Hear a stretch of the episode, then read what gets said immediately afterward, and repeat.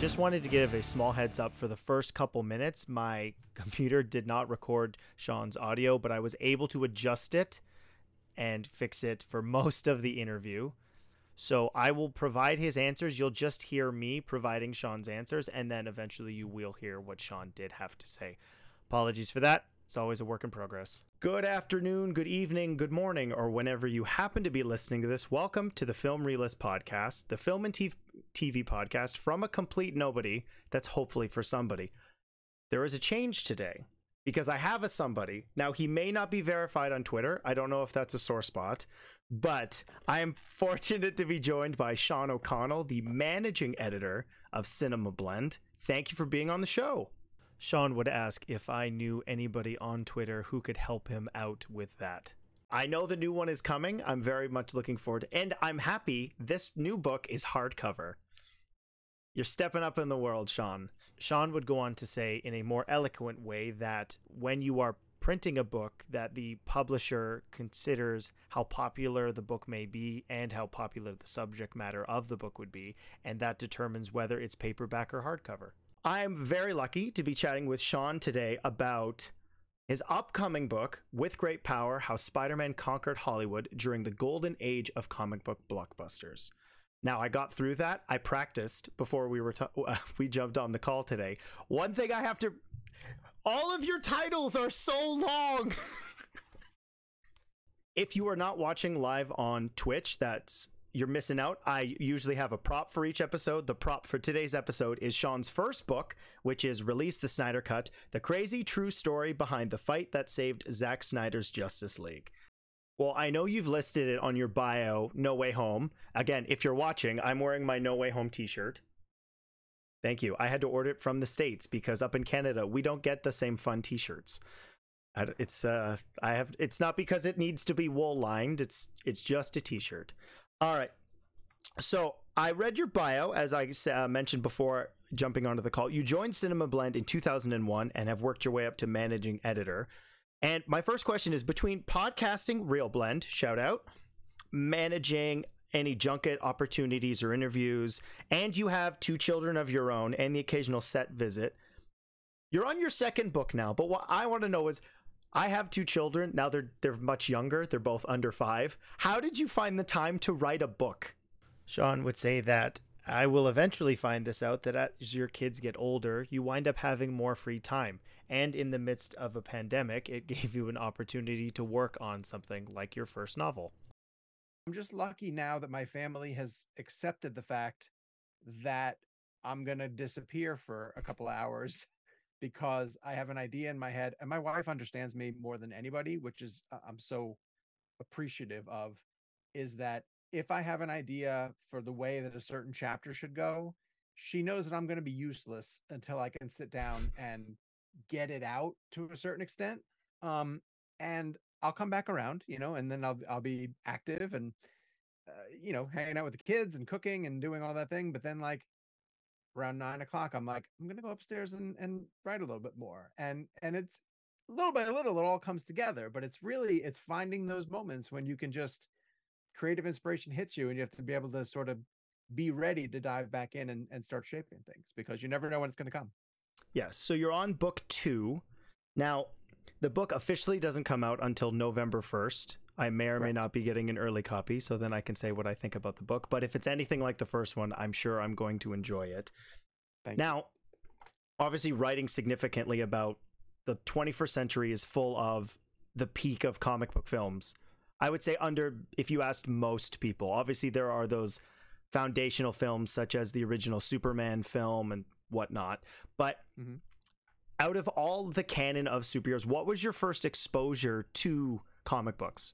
Like, was it a television series? Was it a film, or was it the good old paper books? Yeah, that's a good question. Um, because I know growing up, like as the as a youngest, the earliest I can remember, I was watching the 1960s Spider-Man uh, animated series. Um, I had a thousand Spider-Man toys, and I had a there was a there was a device called a hippity hop, and um, it was like it, it had a I don't know how to describe it. It was like a big ball that you bounced around on, and I with a stick. That, with a stick, but the stick um was Spider-Man's head with sticks coming out of his head, and those were the handles, Mhm. right? And like legitimately for two years, I rode that more than I walked, which was weird. I I am not quite sure what that means, but I had that toy from an early age. That led to finding comic books. Um, and around that time, Spider-Man was uh, a recurring character on a show here in the States called The Electric Company. I'm not sure if you're familiar with what that is A little bit, yes. he would have live action segments um, where he fought different people. And uh, I don't know, I just always loved him as a character. And then so once I found comics, uh, I would collect those on the regular, and that becomes an expensive hobby after a while. But I maintained that all the way through high school, so that was always my exposure. You answered one of my question, my my other question. So I, I guess I don't have to ask you when your first exposure to Spider-Man was. Mine was an early morning episode of Spider-Man and His Amazing Friends. So not the Terrific '60s with- show that came after. I believe they had the same voice actor. Yes, yeah Oh, they might have. They might have. I think so. Well, and then he had an appearance in obviously uh, Into the Spider Verse. I've seen you talk about this on Twitter a fair bit since the release of No Way Home. You love the final suit. Oh, that- yes, So, but here's my question for you, Sean. yes, I do. Yeah. I think the concept of it is great. I remember seeing you tweet about like, what if this happens? I believe you made the definitive statement on your favorite suit before we had been given the official photo, and I want to know Yeah. how that's possible because it was so poorly lit in the snow. Yeah. But how did I know that it was going to look like that? Because I just felt I had no prior knowledge Mhm. uh, uh, th- uh, going into No Way Home. I legitimately did not know how that movie was going to end. I legitimately did not know how he was going to end up in that suit. Mhm. But to me, because he'd been through so many iterations of the suit, and the suit is so important to fans, um, that the homecoming suit uh, got a lot of flack for being infused with Stark AI, essentially, and that doesn't belong to Spider-Man. Like he should be, you know, doing his homemade suit. Even when he got his homemade suit in in uh, Homecoming, it was a mixture of like a sweatshirt, you know, and the bad goggles. And I was like, well, that's not it. Well, it was a bit more Ben Reilly inspired, I think, than anything else. hundred percent. And I lo- I love it. I do love that suit, but it's not a traditional. I made this with a with a um, Lycra and a sewing machine. a sewing machine is what I was going for. I wanted to say toaster. I have no idea why I want to say toaster. I mean, you can Um, use heat to like to. My wife's quite crafty. You need that for the seams. yeah. So then even I love the black and red from the end of Far From Home, but again, it's Stark. It's Stark Tech. He got to build it on the ship, and you know, Happy helped him, and it wasn't quite it. So the reason why I love the design of the last one is is partially because it looks so comic accurate. Like it, it really is. It's it's as close. Like I thought the Homecoming suit was comic accurate, if not for all the the AI that's inside of it it's it's the closest to comic accurate even though you're right we can't see it great I, I wish we had one great shot of it right but the fact that he made it in his home where he's now by himself and he's he's lost everybody and it's like he's still going to go out and fight and he's going to use the little police scanner and these are all the elements that are eh, core to spider-man for me and i don't begrudge marvel of how they brought tom holland in. They had to factor him into a world where all of these avengers existed but it's now like now at the end of those three movies we are where i think he should be and so that suit to me represents him ending a chapter and starting a chapter and i kind of love it for that reason. Yeah, it definitely feels more akin, at least in terms of the adaptations of Spider-Man. The f- ending of No Way Home is certainly closer to the vibe and tone of the other five films at that point. So we've talked a bunch about the other films. So I've this is kind of a two-part question. So Sure. of the three Spider-Men, which Mhm. Peter is your favorite? And then um okay, go ahead. are you going to ask me like which one which peter and which spider-man That is what I was going to ask. Yes. All right so um Garfield if they don't is separate, that's fine. Like if you're like, you know, they've done both of these people have done like this one person did it. This is the version. That's you don't have to separate if if that's not how you no, feel I totally it. understand. No, but I do feel differently about them. Um, and and again, I'm gonna I'm gonna specify up front that I legitimately love all three of them.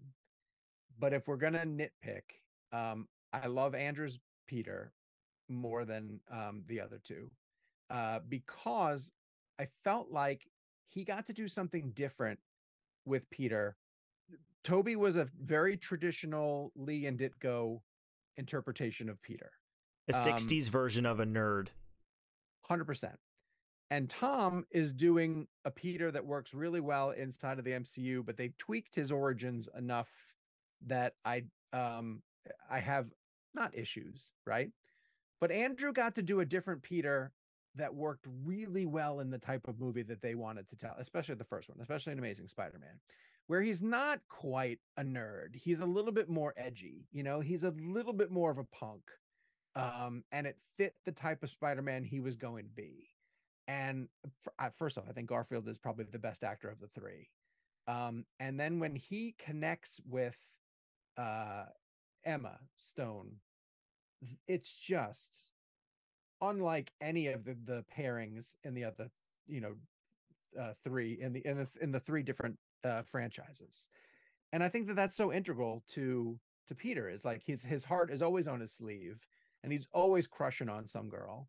Um, and I thought that when they had to spin it on on his Peter, and Captain Stacy had to say leave her out of it, you know, it wasn't a it wasn't a drastic ask. It really Mhm. was like, hey, your life is dangerous and it's going to get more dangerous. Leave her out of it. If you really love her, leave her out of it. And that's a great Peter story. Like that's a terrific Peter story. And I don't think Tom got a sacrifice like that. I don't think Tom had to really, you know, Far From Home became a, a lark, you know, a sort of overseas trip that dealt with like Nick Fury and the elementals and all that jazz. I think I think Andrew got to play Peter uh, in a way that like the other guys didn't get to do, and for Mhm. that reason, he's my favorite. Favorite Spider-Man. My favorite Spider-Man is Tom. When he's in the suit, whether it's in Civil War, uh, whether he's cracking jokes in Homecoming, whether it's uh, him lifting the rubble, you know, in a homage to the final chapter, um, and just fighting the vulture on the edge of the the plane, like he's the quippiest, legitimate uh, Spider-Man, and I think he looks fantastic. I think that in in Marvel's hands, they capture comic accurate, like panel worthy movements.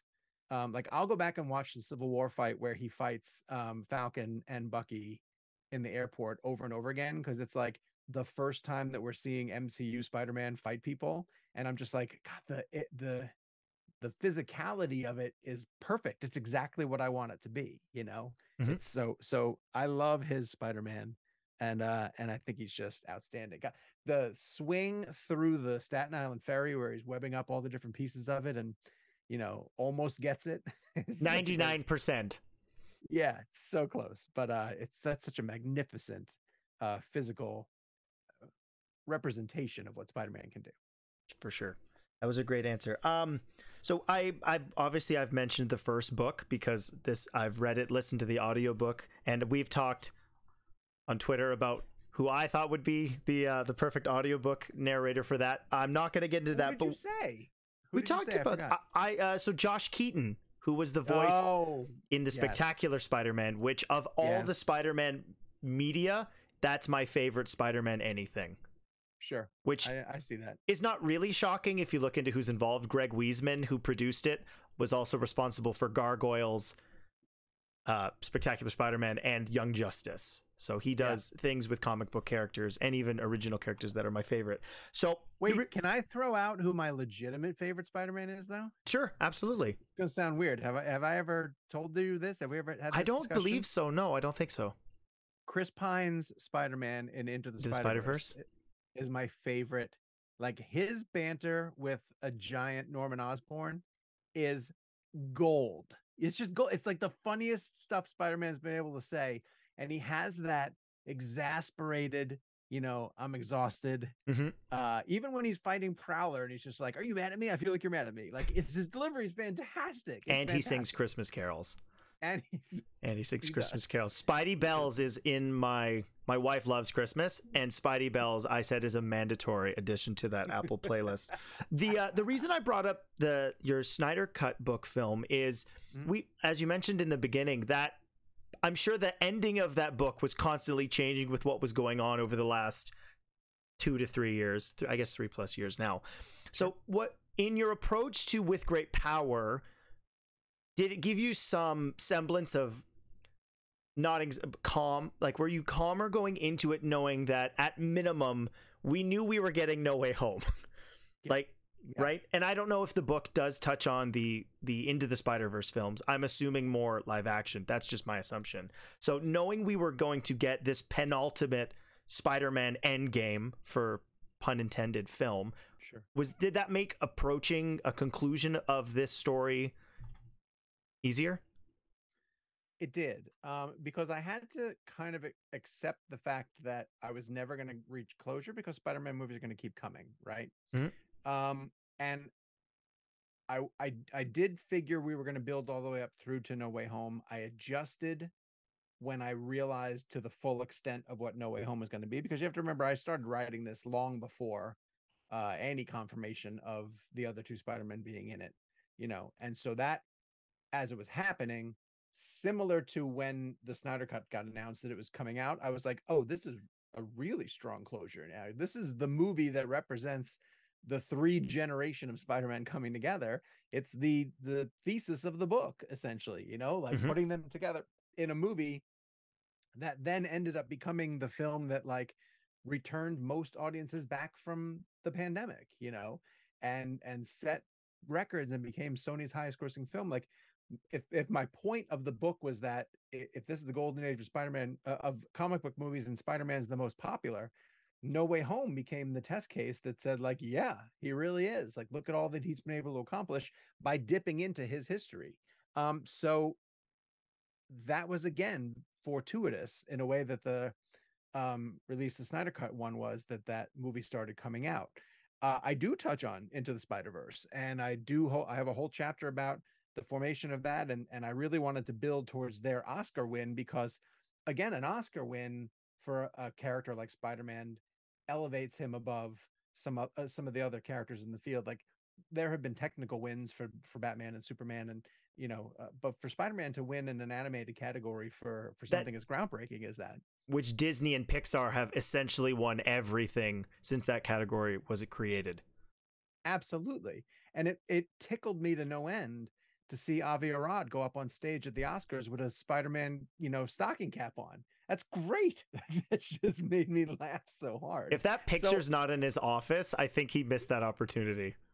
oh, a- apparently Lord and Miller say that you can't go anywhere in Avi's home or office where you're not inundated with some type of merchandise because he has such a toy background. Absolutely. um so he he loads himself up with that stuff so yes i did know that there was going to be some form of closure that at least teased out because i do not only do i talk about into the spider verse um and that universe uh in the book but i also get into all of the sony films that are not connected to spider-man uh and the success of venom and i hadn't seen morbius by the time i had to turn in the book but i mentioned that it was coming mentioned Kraven talked about madame web um, and you know who knows where else those movies are going to go and then sort of painted it as maybe we're going to get a point where where sony brings spider-man back and and inserts him into this universe that they're building um i have i have interviews in the book with um tom rothman who's the um president of sony pictures and then sanford Panitch, who's his second in command who has really taken over the spider-verse um, universe there at sony and he swears up and down that there's a plan um you know hmm. when it gets revealed is Oh. anyone's guess and i'm sure that neither of us thought that el muerto uh, was going to be part of that plan but it's coming uh, apparently and um It and we'll see. certainly is. Um, all right. I know I don't have much more of your time. So you have already announced your third book, and you were in the process of writing that. So Unbreakable, Bruce Willis's enduring legacy on film. So I know you're working on that one. I wanted to say thank That- you that's for short that's a short title right that's short it's enough it's it's it's my uh, it's missing Four less words. You're just if it if you could put in the titles of books into Scrabble, if that's not a game, it should be Yeah, because I think your enough. books would win. Um, last question before um, I let you go. So I read that you play three instruments, which I'm incredibly jealous of because I can play nothing. Uh, Guitar Hero does not count, and that you're in a garage band. Is your garage band name Spider-Man related? No, it is not. You're not like the It's not. Webheads or something, the Friendly Hood Neighbors. No, No? no, no, no. They would never let me get away with that. Um, that that's inserting too much of my personality into.